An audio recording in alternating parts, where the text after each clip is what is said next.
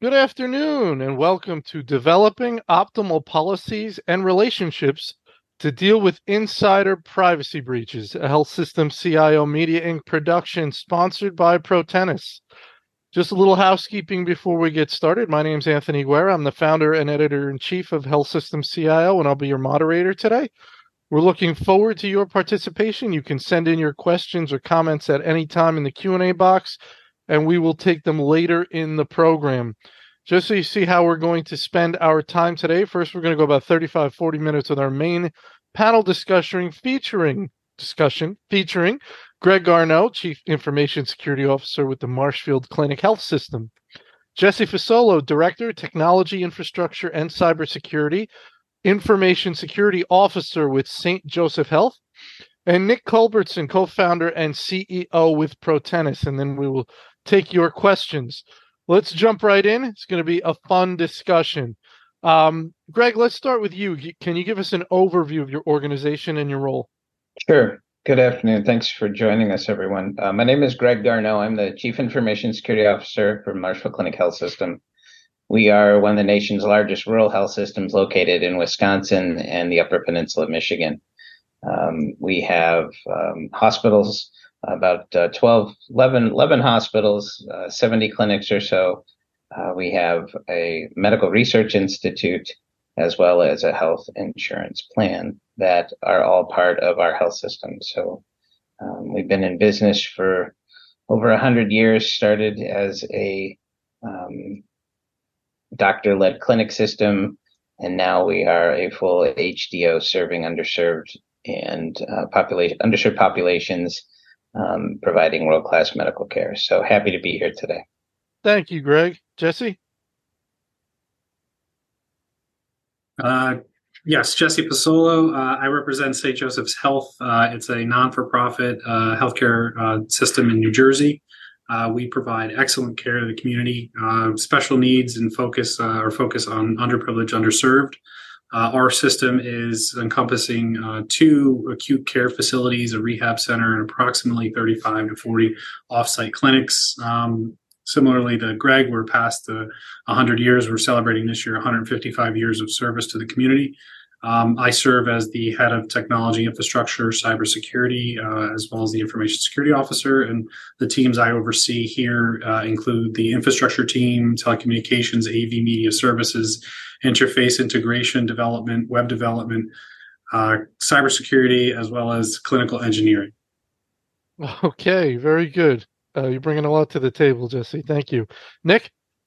Hey, everyone. Nick Culbertson, CEO Protenus. Um, we use artificial intelligence to help automate compliance workflows. And specific to today's conversation, we've developed a machine learning classifier that turns privacy investigations backwards by asking every possible question you could ask in a manual audit against every access, every record, every day and then generates a suspicion score that allows privacy security specialists to zero in on questionable behaviors and start with uh, start at the finish line of an investigation with all the information at your fingertips. So, really excited because about this conversation because it's one thing to detect a breach, it's another thing to uh, collaborate across the organization in order to resolve that and and operationalize your policies with all the different constituents that it takes to maintain patient privacy holistically.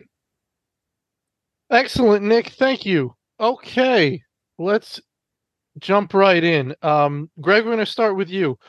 Um, sort of setting the table. Um, how would you define an insider or privacy breach? What are the different ways security leaders become aware of privacy breaches? And how might those different ways determine your next step? For example, if you're alerted by a tool versus uh, somebody goes to HR or, or you and reports what they think is some suspicious activity. One of their colleagues, they see them looking at things over their shoulder they shouldn't be looking at. Things like that. Take us through that a little bit, please. Yeah, sure. And you know, there's there's a number of of, of different um, examples that we can give, and I'm sure everybody knows about the you know insider breach, privacy breach versus um, you know an actual act of a, a threat actor impacting your health system, right from from outside. Um, I think one of the first things as a cybersecurity leader you need to do is um, make sure prior to any kind of incident, you have spent the requisite time uh, partnering and collaborating with your privacy office, your compliance office, your legal team um, to understand what we need to do when an event happens, right? So you, the last thing you want to do is start planning how you're going to respond to an event after it's already happened. I think we all have, have talked a lot about that as it relates to, you know, ransomware and resiliency. You can't um, put your plans together after boom happens. So, um, how do we find out about privacy breaches? There's a number of different ways. We have tools in place that alert us to anomalous activity. Um, as it relates to access to the medical record, we have audits and smart audits and smarter audits, as we like to call them. And those are certainly uh, things that go uh, to our group as well as the privacy office. Privacy office spends a lot of time looking at that. Um, how do we determine next step? It depends on the nature of it, frankly, nature of the the privacy breach. Um, if we're talking about um, insider theft, right? So loss of data, uh, then then you have to take that up significantly uh, to a to a different level where you're going to also bring in law enforcement and possibly bring in uh, federal partners. Uh, but you have to you have to partner with your legal team and your privacy team um, in order to understand um, what our requirements are as well from a reporting perspective too, right? So we all know over 500 uh, records turns this thing into a, a completely different circus uh, as opposed to uh, from a reporting to OCR and others. So uh, spending a lot of time determining the nature of uh, the breach as it relates to privacy is important in understanding scope, and that will determine how you will respond to it uh, in many in many instances. Um, I think one of the things that we also look at, you know, high profile patients is another one that um, we seem to see quite a bit of folks looking at the medical record for high profile patients, whatever, you know, whatever that may be in the various regions, right? Our high profile patients might be a little different than say folks in Hollywood hospitals, right? But they still have, you know, people looking at things that they're not supposed to. So we spend a lot of time working with the tools that we currently have to identify anomalous activity as it relates to access and also working with our partners within the health system. That's that's that I think is the most important uh, because you can't be siloed. You all have to be playing off the same sheet of music uh, in order to respond to events like this. Perfect, Greg. Thank you very much, uh, Jesse. Your thoughts?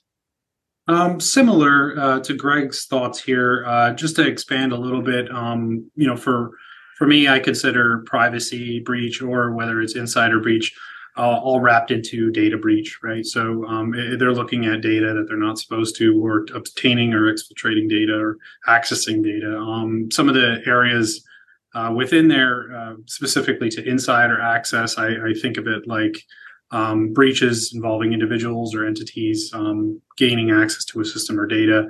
Uh, and that, that could really be any internal employee, it could be contractors, it could be consultants, it could be third party um, it's really a, a very wide um, span of, of uh, entry points uh, to, to gain access to those environments and that data. Um, also, uh, to be considered, there's sensitivity of data, different classifications of data, um, and violations, whether whether it's uh, a failure in the security measures. Um, uh, you, you, mentioned here uh, organizational or operational leaders, or operations or tools as well. Um, I think Greg, you you alluded to some of those tools, and there is technical tools, right? There's uh, IDS systems, there's SIEM tools, there's DLP, there's reporting right out of the EMR and EHR, and and, and as far as what you know is based on traffic or or even human uh, behavior or entity behavior uh, reporting and tools. Uh, and then on the operational side there's uh, direct reports from staff. There's notifications from outside parties for breach or compromise or um, or even regulatory reporting if uh, regulatory bodies come towards you uh, identifying that you've uh, you've had privacy issues or privacy breaches. And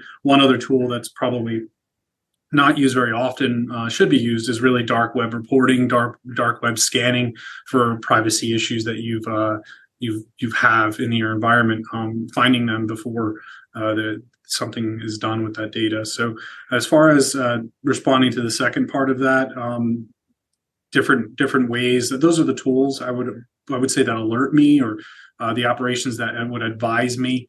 Um, you know, but there is many ways, and, and I think that's one of the conversations here we'll, we'll get through uh, in this hour is just how do we how do we develop those and how do we use them collaboratively across all the departments. I know Greg mentioned compliance um, and, and, information security, but it goes wider, right? HR gets involved, compliance, legal, risk, um, information security, outside consultants, forensics. It depends on how severe the breach is uh, and if it's just snooping of records, right, that might might be something internal that affects multiple policies in the organization. It might also include uh, termination of the employee or uh, disciplinary of the employee, which HR is the you know the the point person leading that with uh, compliance as well as information security or uh, IT providing the the necessary data to that investigation, but um, and then it could be completely the other way, where, where Greg mentioned bringing in authorities, contacting your insurance provider, your cybersecurity liability insurance provider, bringing in, you know, uh, a full investigation based on how large that breach is. So it's really a full spectrum thing. It could start from one record, one individual, one VIP being snooped to uh, data being exfiltrated to your organization or a third party being breached, which we see very commonly in the environment. Excellent, Jesse. Thank you. Lots there. Uh, Nick, your thoughts? Well, Jesse and Greg are living this uh, experience every day, so their insights are are, are much more um, uh, direct than mine. But the only thing I would add is taking a step back. The the perspective of an insider breach or a privacy breach in healthcare is very different than other industries. Uh, in my previous life, I worked in military intelligence, and you had to justify why you needed access to data. You were only assigned access based on the project you were on, or the privileges, or the security clearance you had. When um, I left the military, I joined. I went to med school, which is how I got in, in, involved in, in projects around um, hospital security and, and, patient record uh, privacy. And it's very different. As a med student, I could access medical records as part of a research project. I could be shadowing a doctor. I could be going from one clinic to another. And to understand whether I should be accessing a record or not, you can't implement a simple role based access control or rule set of rules.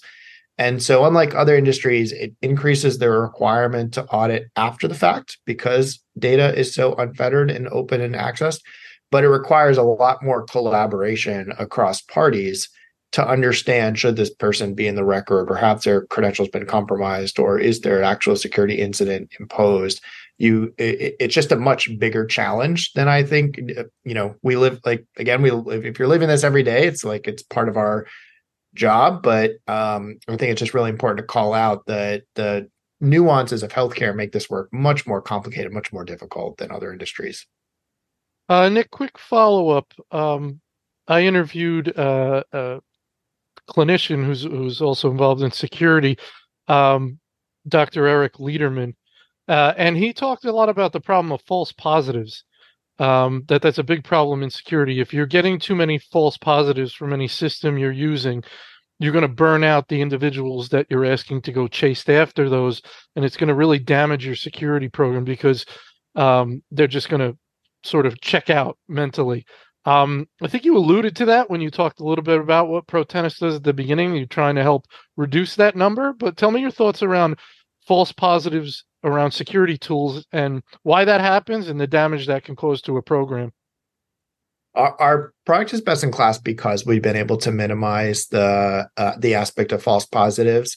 The reason false positives are so del- deleterious is again, there's so many different responsibilities that um, private security officers have. And so if you're chasing something that's not actually a threat, that's time wasted.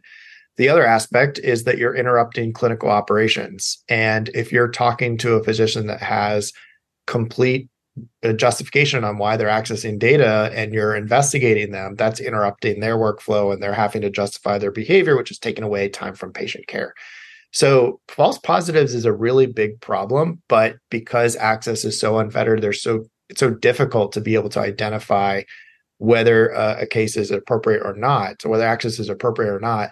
And so that's why we optimized our AI to consider so many different factors and we optimized it for specificity rather than sensitivity, which means it's more likely to uh, that a, an incident is detected to likely to be an actual violation. Um, and then the other important element is being able to give an investigator the reasons why it's questionable. You can't just go out to a clinician or um, anyone accessing data and say, "Hey, explain to me why you're in the case." You have to be able to say, "We think it's questionable that you were in this case because of these reasons, and this is the information we're bringing to you and why we're investigating this," so that you can have that productive conversation. Um, the last thing I'll comment on this is that when we first started development of our AI, we ran it in real time. And because we knew how important security uh, officials want to reach out when an incident does happen. And what we found was that when you ran the analytics in real time, absolute real time, the false positive rate went up. And the reason for that is because, use myself as an example, if I'm a medical student, I open up a record, it could look really suspicious that second.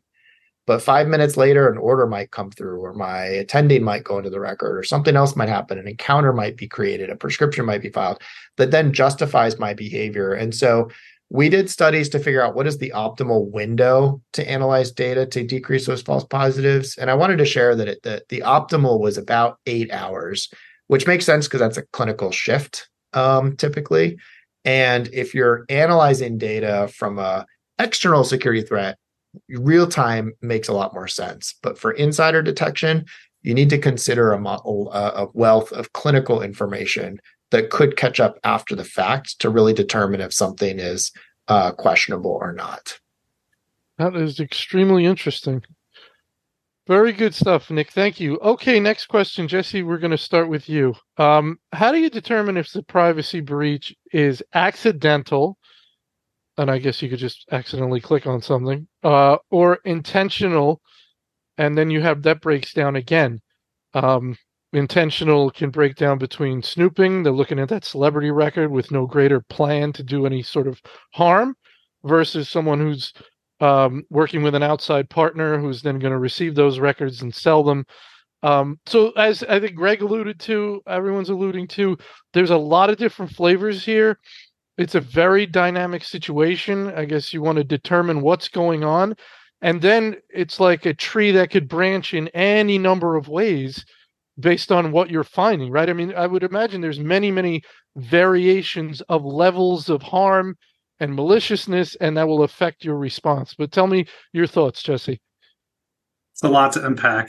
Um, let me see how I could do this. Um, so, yes, well, to tie off of what Nick just mentioned, right? So there are a lot of the um, trigger events that occur when doctors, phys- physicians, clinicians access patient records.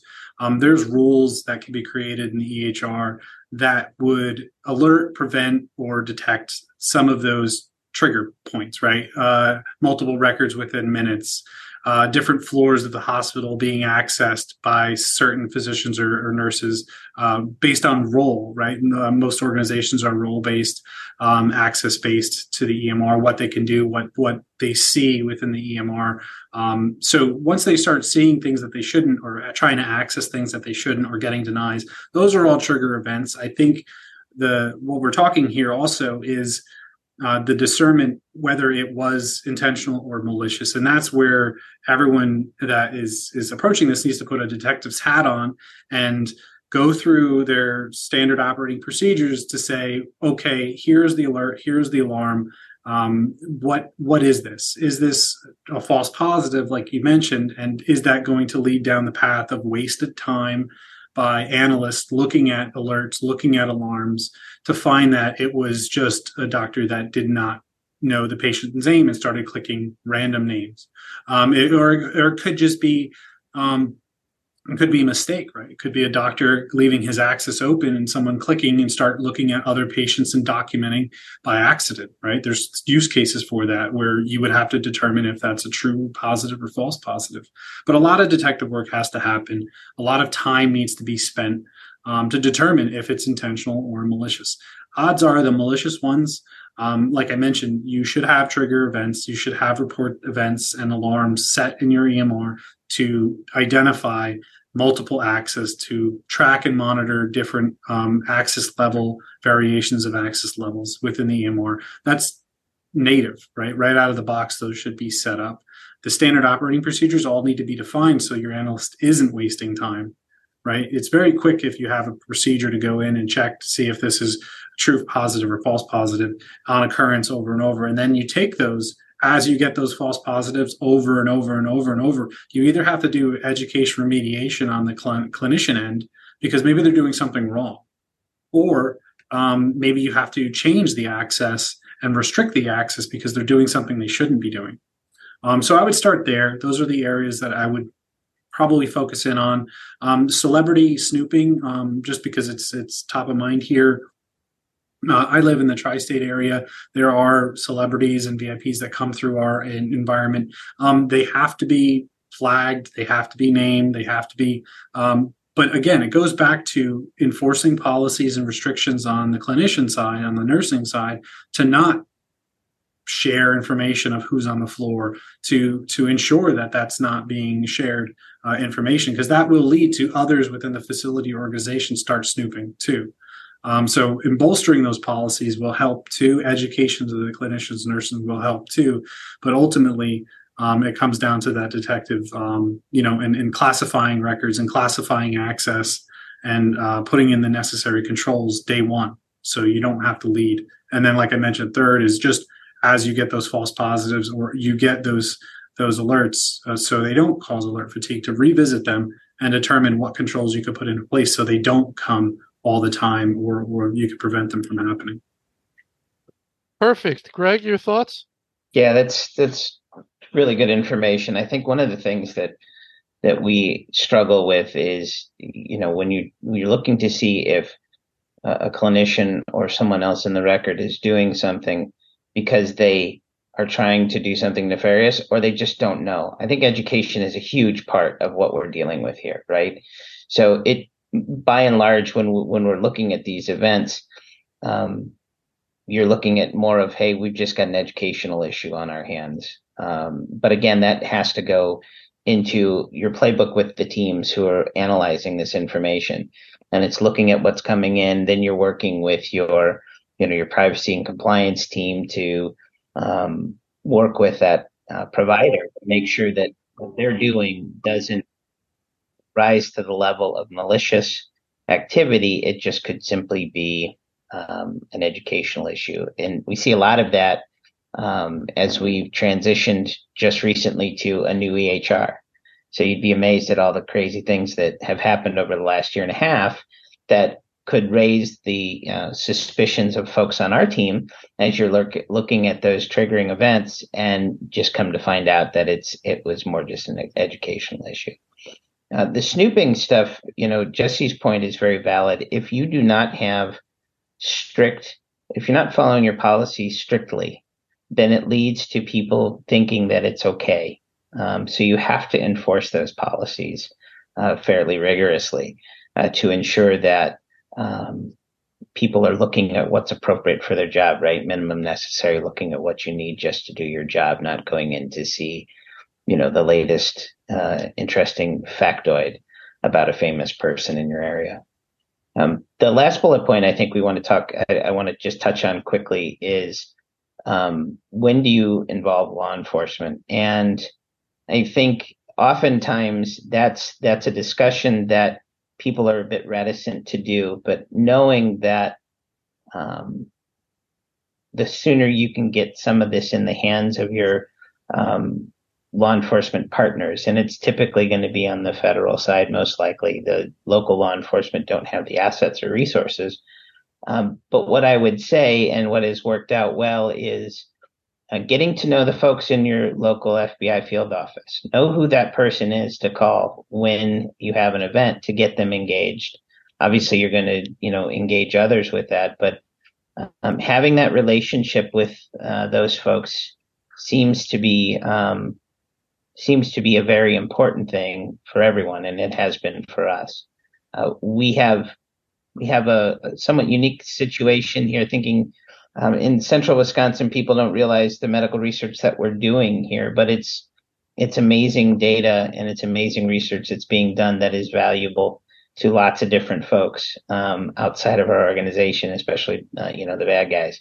So um, we've built a, a, relationship with the the folks at the FBI um, because of the nature of the data that we house. Um, so that's that's another important thing to do. Um, and then obviously working with your your internal teams, legal, privacy, compliance, um, about what we do when an event becomes something more of a criminal investigation. Yeah, just to add to that, go ahead. I, go ahead I didn't, I didn't touch on that question uh, enough. I think I don't think just to add to Greg's comments. I think what when a privacy breach would become a crime, it, it all relies on uh, the malicious intent. It relies on the impact, the amount of impact, the, the multiple victims that are involved, uh, any legal requirement or regulatory requirement that's be, not being met um, lack of cooperation, right? Sometimes when you're doing investigations, if there's no cooperation, it's immediate that you need to escalate. Um, and and of public interest, right? You, you, obviously don't want your your breach to become public without um, contacting the authorities. And and just to wrap the rest of that question up was how is it pursued? It's really your report structure, right? Your breach notification policies and procedures um, it's you're going through your initial assessment, like Greg mentioned, um, the teams collaborating, launching that investigation, going through the evidence collection, going through um, identifying a suspect if it is malicious, and then at that point, you're contacting the legal authorities um, to to escalate that outside of just information security or compliance, or or uh, it, it, becomes another entity, larger, much more uh, criminal investigation at that point. So just to add to that. Um, Greg, you want to be pretty sure, right, before you go to a physician and start questioning them about access and things like that. Um, I would imagine it's it's not that you only get one shot, but if you do uh, sort of approach them with some sort of inquiry and it turns out there was nothing, it was a nothing burger, as they say. Um, you you know, kind of colors things going forward about approaching them again. So um, yeah, it, that's a that's a debate that comes up, and I'm uh, just as a secondary question. How often is it sort of on the fence where you're looking at something, you're like, you know what, we're not sure if if there's something going on here or not, or is it usually pretty clear once you take a look? Well, to the to the first comment, going to a physician with with wrong information, uh, you're not going to endear yourself to them uh, anytime soon. Um, and frankly, you know, these guys are so uh, busy and so focused on patient uh, serving the patients, um, if we're going to come to them with uh, information or questions about behavior and activity that we're seeing from them, we better be darn sure that that we've got our ducks in a row. Uh, so, and and I see Jesse shaking his head. I'm, I'm, we've all been there. We've all had these discussions, but it's vital for you to you know you need to do your analysis you need to do your investigations but uh, if there's a question if it's on the fence right which happens a lot because sometimes as i said this behavior uh, is is just it, it triggers events and triggers investigations but it's it's not malicious and ultimately it's proven not to be um, something that's out of the norm um, that's where you're going to have to rely on on your you know other colleagues to help you work through that. There are times when it's clear cut. Yeah, there's no way this should have been done. And then you can go and have those discussions, but you're also not, um, you're not going into these discussions, um, as, um, you know, you're not going in hard, as they say. You're just going to have a discussion about, um, you know, how can we help you um, understand what needs to be done, what's appropriate, what's not appropriate. We saw a miss. What was the reason for it? done, look what you did, you're in trouble, right? Wagging the finger. That's that's just no way to do business. So I think um, it's ensuring that your data is good, that you've you've you've done your investigation appropriately, um, and if there is anything that is in question, um, bring other colleagues in to help you discern whether or not this is something you should go talk to the physicians about or any of the providers, anybody who who is in question. Jesse, you want to eh, comment on that? And and I have a, a further question yeah. for you. Um, have yeah, you? have you ever received significant sort of pushback in one of these discussions where it's like how a, a how dare you approach, and then um, how do you deal with that? I, I think to Greg's point, I, I, think it's a sensitive conversation, not just with clinicians, but with anyone, right? Um, you, you need to do your your initial assessment and investigation, and that sometimes requires um, referring to your policies and procedures, and where if you identify something that seems to be malicious, typically organizations will admin suspend that individual under investigation, work with HR, pull that pull all the records and information that have been gathered you know to this point based on the triggered events and go through it in a collaborative discussion not um, in the uh, authoritative uh, you know you did this and tell me why and, and interrogate and start swinging the light in the room. Um, you know it, it, it, that that doesn't happen. Um, it is more of a, a let me understand how this is occurring. And i think you know, from a security professional perspective, I think you want to determine if that malicious access is that specific individual or not, right? It could be a, a credential that's compromised, and in that case, you're you're validating that clinician or, or administrator or, or uh, employee themselves. Excuse me a second. Is not um, is is not at fault, and it's actually someone else using those credentials and and is malicious and then you have to go through the legal process there and investigative process there. So it could be one or the other but i think from my perspective i would want to have the delicate conversation to say hey is, you know i see this happening. Explain it to me. Um, it's triggering some events some alerts. Um, if there's a valid reason for it there's a valid reason. Maybe it's education. Um, maybe it's a, a misunderstanding. Maybe it's a, oh i was doing this as a test. Um, and then that's where you have the conversation of you're violating this policy and this regulation and and so on and so forth and hopefully that doesn't happen again. But i'm looking for the malicious intent. I'm looking for the individual that acts actually is doing something bad right? And that's why we have triggered alerts for multiple patient access. Once you start accessing multiple patients in an environment and you clock up to 500 it's an immediate breach um, easily right? And, and that's based on one credential uh, Nick, I I have a, I don't even know if this would be something you could weigh in on, but one uh, you could either I'm going to bring this up and then you could either weigh in on it or whatever you were thinking before I mentioned this. Um, we talk about policy and procedures, right? Everybody wants to have their policy procedures straight beforehand. One of the things that came to my mind as we talk about some of the ways these things could play out is if and when you approach the individual, because there are going to be investigations where you would want to contact law enforcement and not have this sort of meeting that we've been alluding to about hey wondering why you did this because it's just not appropriate. You don't you don't want to be having that. It should be the fbi talking to that person. So i don't know. Your thoughts there?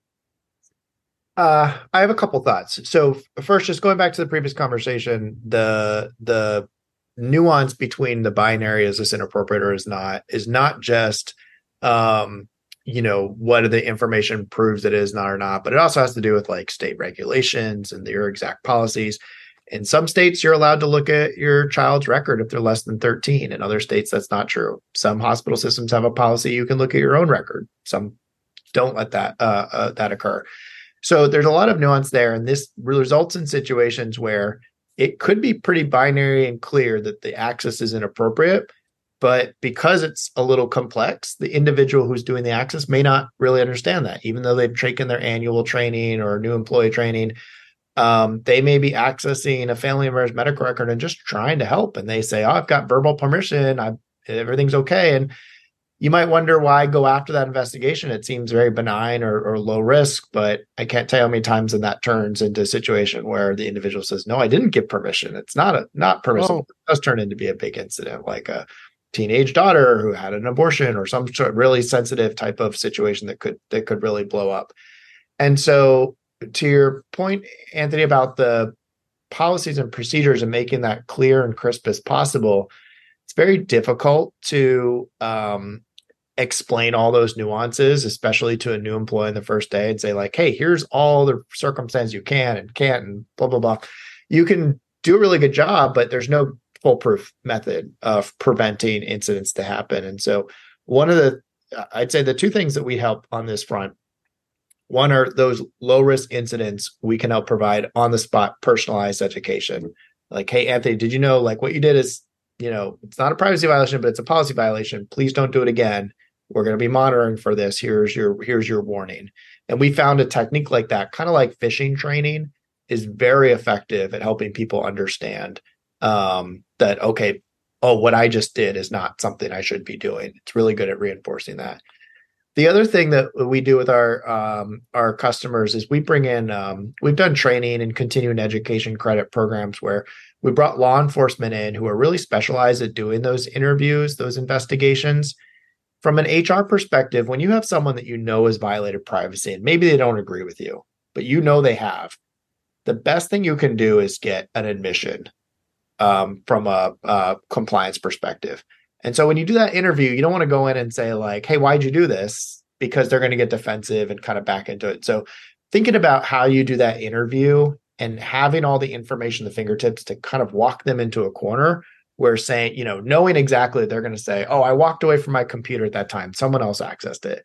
But being able to come back and say, "Well, no, you didn't," because we've done the research, we look at the data, and we know that you were looking at a patient that you were treating two seconds before, and in two seconds you can't get away from the workstation with this ID. Having it be able to to uh, approach an investigation that way really ensures that you get a clean resolution to the case and you you mitigate the risk as much as possible, as opposed to then saying, okay, well that's a good point. Now I got to go back and do more research and figure out if they're saying is true. Uh, and it, it undermines your own investigation if you don't have all that information at your fingertips. So, Greg, Greg, is Yes. is this something these these interviews that Nick's alluding to that that sound like they require some skill and nuance and knowledge, semi close to what a law enforcement professional might do? Is that something that CISOs and security professionals wind up actually conducting themselves? Well, not alone, but yes, we've been involved in them before, and and we do. I I, I tend to watch lots of episodes of Law and Order before I go into one of those meetings. Um, just kidding. So I, I think it's a it's it's really important to follow up what Nick said, right? You go into these meetings already knowing the answers, right? It's it's when you ask your kids, "Did you take the uh, the candy?" And you know you found the wrapper in their bedroom so you know that you know it's there. But you want to have that information or as much of that information at your fingertips to to help lead that discussion. And there are times when you know you're in there with your hr folks and and you know privacy legal uh, where you just basically want to get a statement whether or not that statement um, elicits the truth or is contradictory to what you know is the truth then you can then take that you have that information then if you have to bring in law enforcement later you already have that information in terms of a statement um, but yes we've i've been involved in in a, handful of those um, over the last seven and a half years as as of me being a ciso um, so yeah it is something that um, it, it's it's a skill that is not uh, it's a learned skill or it you definitely just can't go into one of those things um, uh, without uh, having a lot of information at your fingertips and just winging it. Winging it doesn't work. So, Jesse, this is completely fascinating to me. You know, you guys aren't just banging away on keyboards uh, all day long. This uh, can get quite the the job can get quite interesting.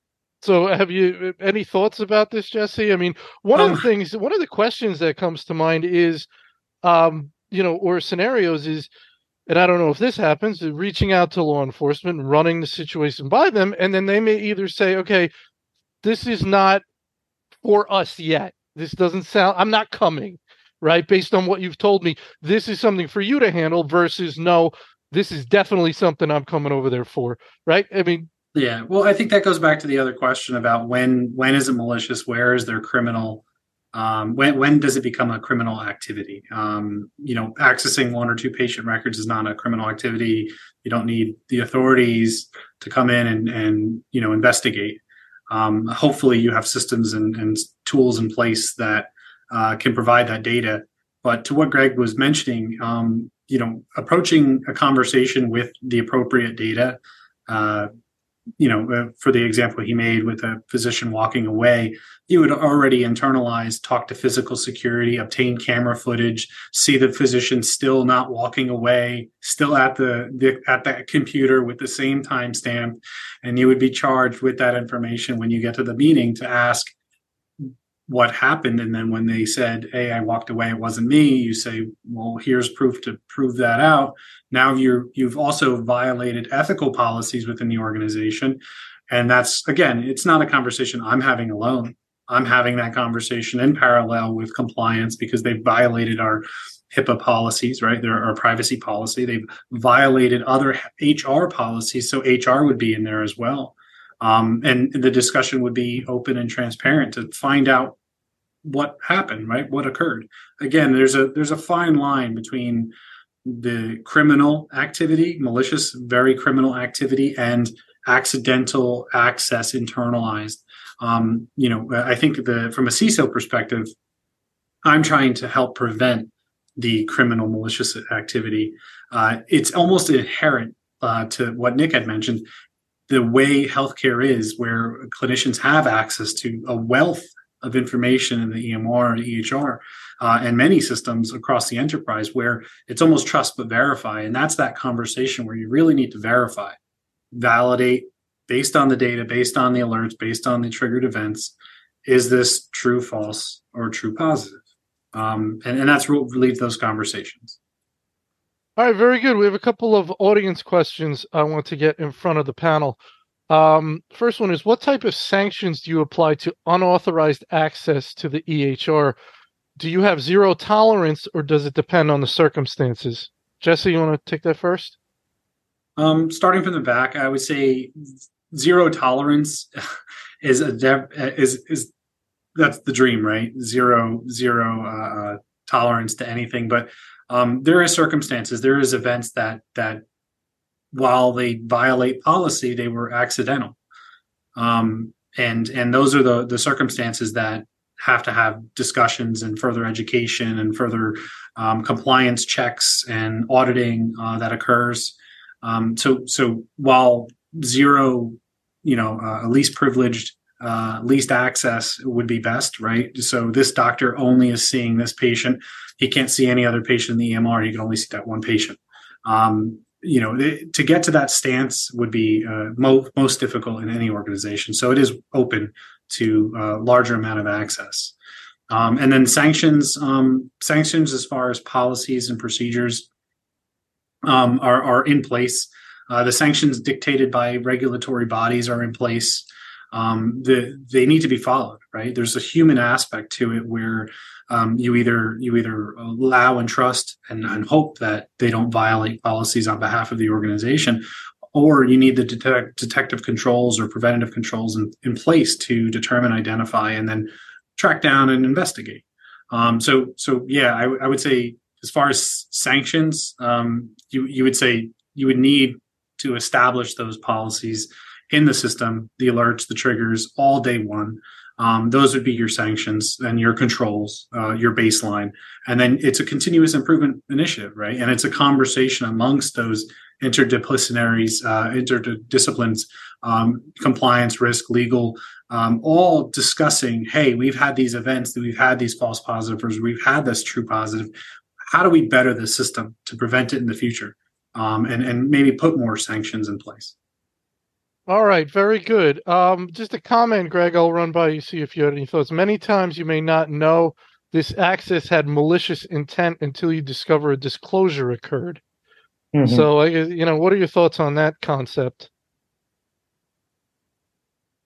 Um, it happens a lot, right? Just think about um, some of the the most recent um, issues with with data going out the door. You know Jesse mentioned it earlier. You have a solution that scans the dark web, and then all of a sudden, one day, you find a treasure trove of your own data sitting out there, right? And then you're having to back end into, uh, you know, forensic analysis, getting law enforcement and others into it. That's obviously the worst case scenario, but it's it's certainly something that happens all the time, right? It happens where you know data not every organization manages data especially protected regulated data or sensitive business data the same. Um, some places have fairly decent controls.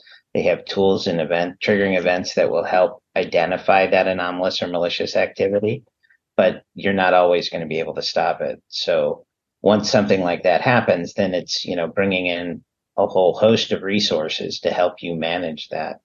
Uh, and depending upon the size of, of the breach, and most of these things that are going to pop up are not going to be the the hey we can handle this internally size breaches right? These are the the big ones that you're going to have to bring in your insurance carrier bring in the forensic teams you know parachute in all the quick reaction force folks to help you manage through that. So um, yeah then it then it becomes a bit of a prairie fire but you know hopefully you've built in um, additional policies, techniques, procedures for resiliency efforts like that. I mean, that's an entirely different discussion, but those are some of the things that come to mind when we when we start talking about breaches that we didn't know about occurring and then we're informed. Nick, I'll bring you in here. Any thoughts on what you're hearing? Yeah, if I could just add on to what Greg was saying, I want to share an anecdote where a customer was telling us about how they identified a questionable access that reached out to the individual, and the individual said, "Oh my gosh, I didn't know you could detect that I took a screenshot with my phone." And what was so interesting is that they didn't know there was a disclosure. They knew that the access to the record was questionable, and they didn't know that what they did with that access. But what they did was took a picture with their phone and was sending it to a friend. And the employee got concerned that they were like, How did you have access to my phone and see that? They didn't. But because they came to them with the information about this is questionable, why did you do this? To my point earlier, backed them in a corner and they were like, Oh yeah, I did it. I took a picture and I sent it to a friend and here's the evidence. So it, it you you don't you can't always monitor disclosures. Like that's impossible. We don't have access to someone taking a picture with their phone on a third uh, party device and like doing whatever, like TikTok and Facebook and all this scary stuff that can happen. But you can monitor the access, and that's that's the really important part to be able to determine was the access appropriate, and then figure out is there a disclosure. All right, very good. Next audience question. Um, I've had my job for just over a year, and I am my agency's privacy officer. I've had to investigate a few incidents where it was unauthorized access due to curiosity. I handled the investigation, and a few staff members were let go due to my investigation. Since I do this alone, my question is should I be involving HR or our agency's compliance officer?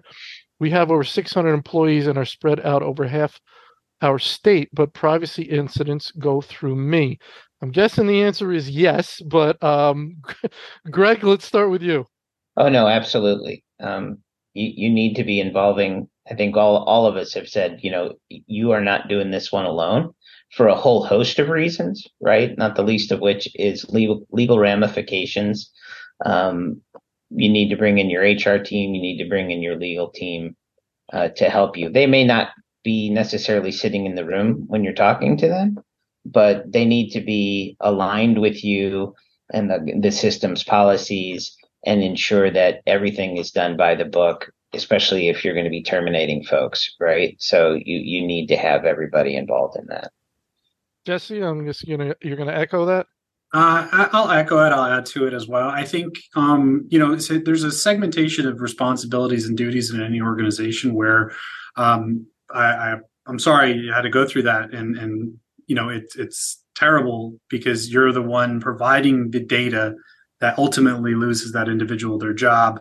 Um, and and it's sometimes it's cut or dry right? It's it's um, including hr hr understands the policies of termination and um, all the policies that they hold within the organization. So there may be instances where progressive disciplinary actions come into play versus this person completely violated uh, uh, our, our you know uh, uh privacy. Um, and as far as involving the uh, compliance officer, most organizations' compliance oversees the regulatory uh, uh privacy of HIPAA.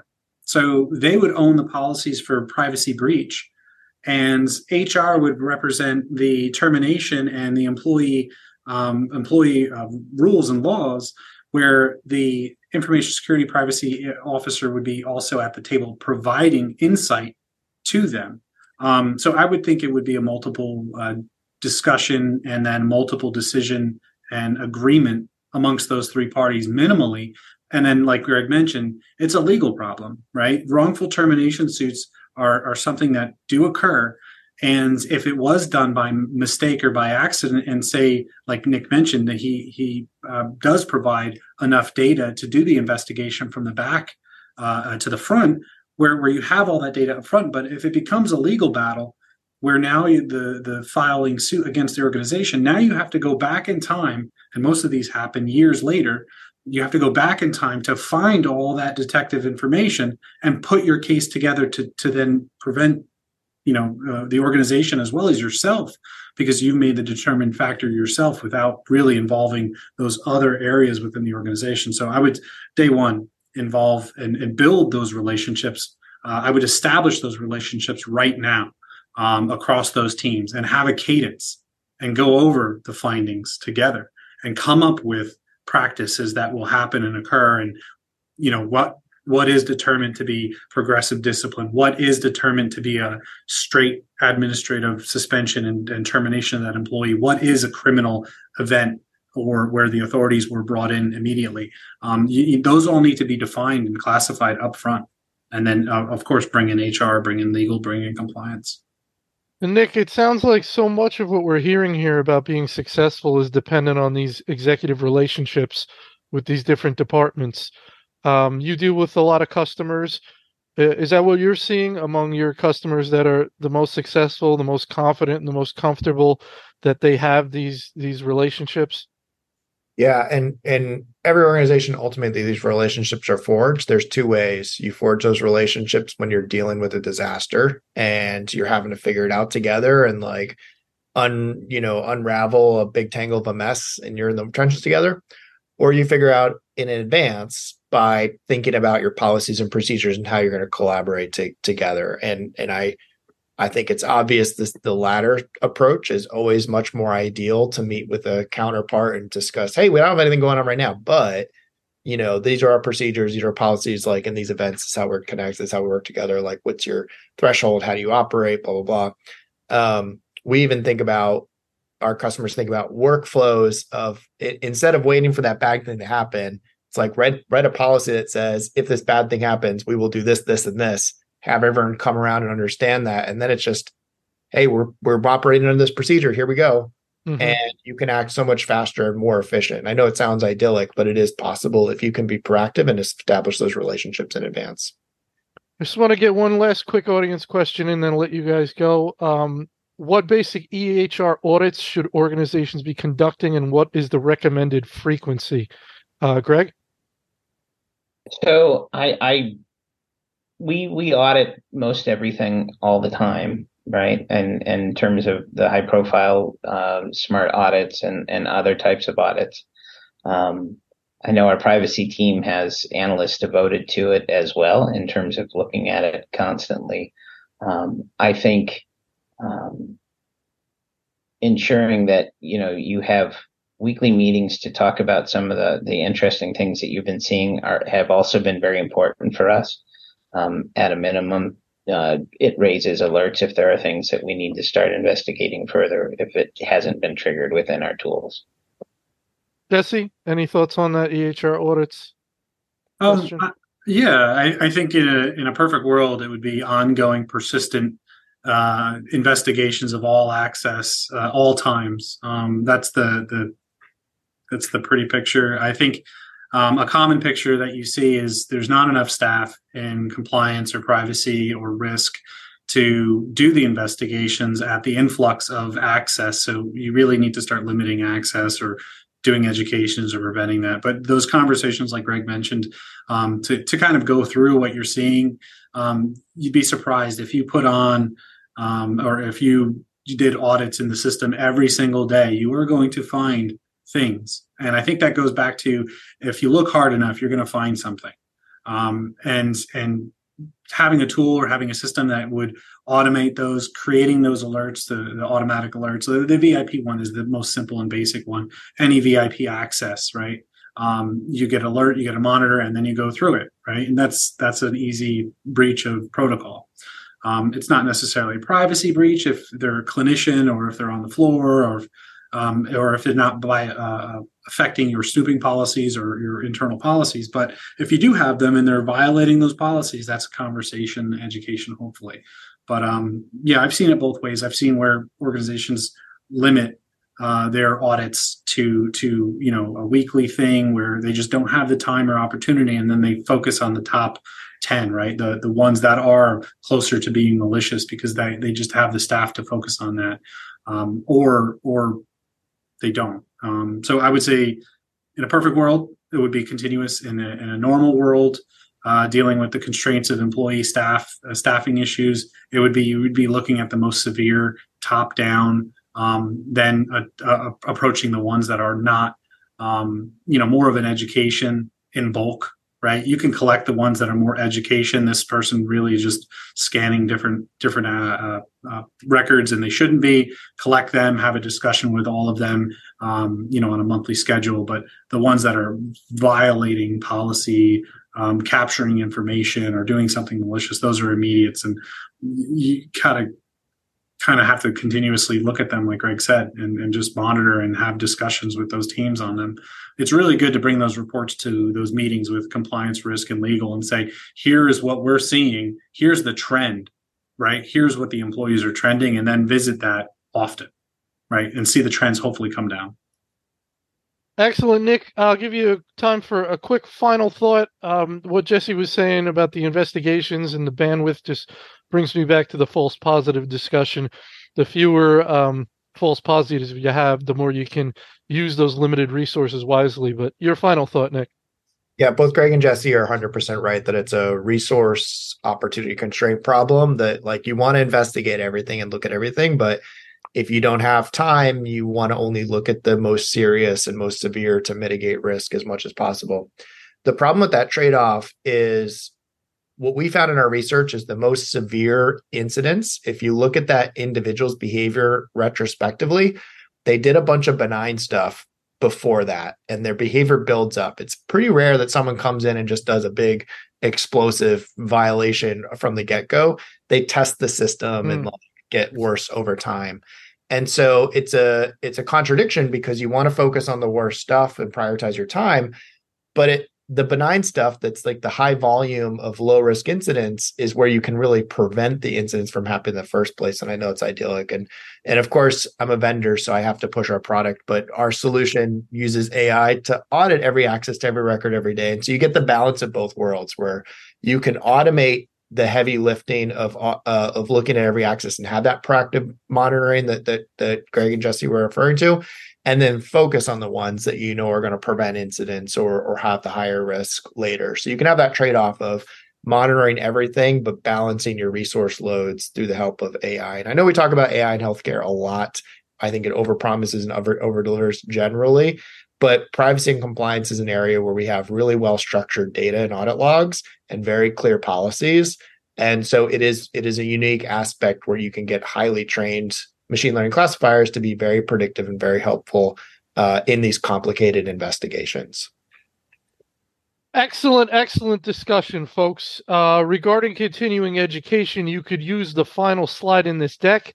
You'll get an email when the on demand recording of this event is ready for viewing. If you want to sponsor an event with us, you can reach out to Nancy Wilcox from our team and go to our website to register for upcoming panels. With that, I want to thank our tremendous panel Greg Garneau, Jesse Fasolo, and Nick Culbertson, I want, want to thank Protenus for sponsoring and making the event possible, and you for attending.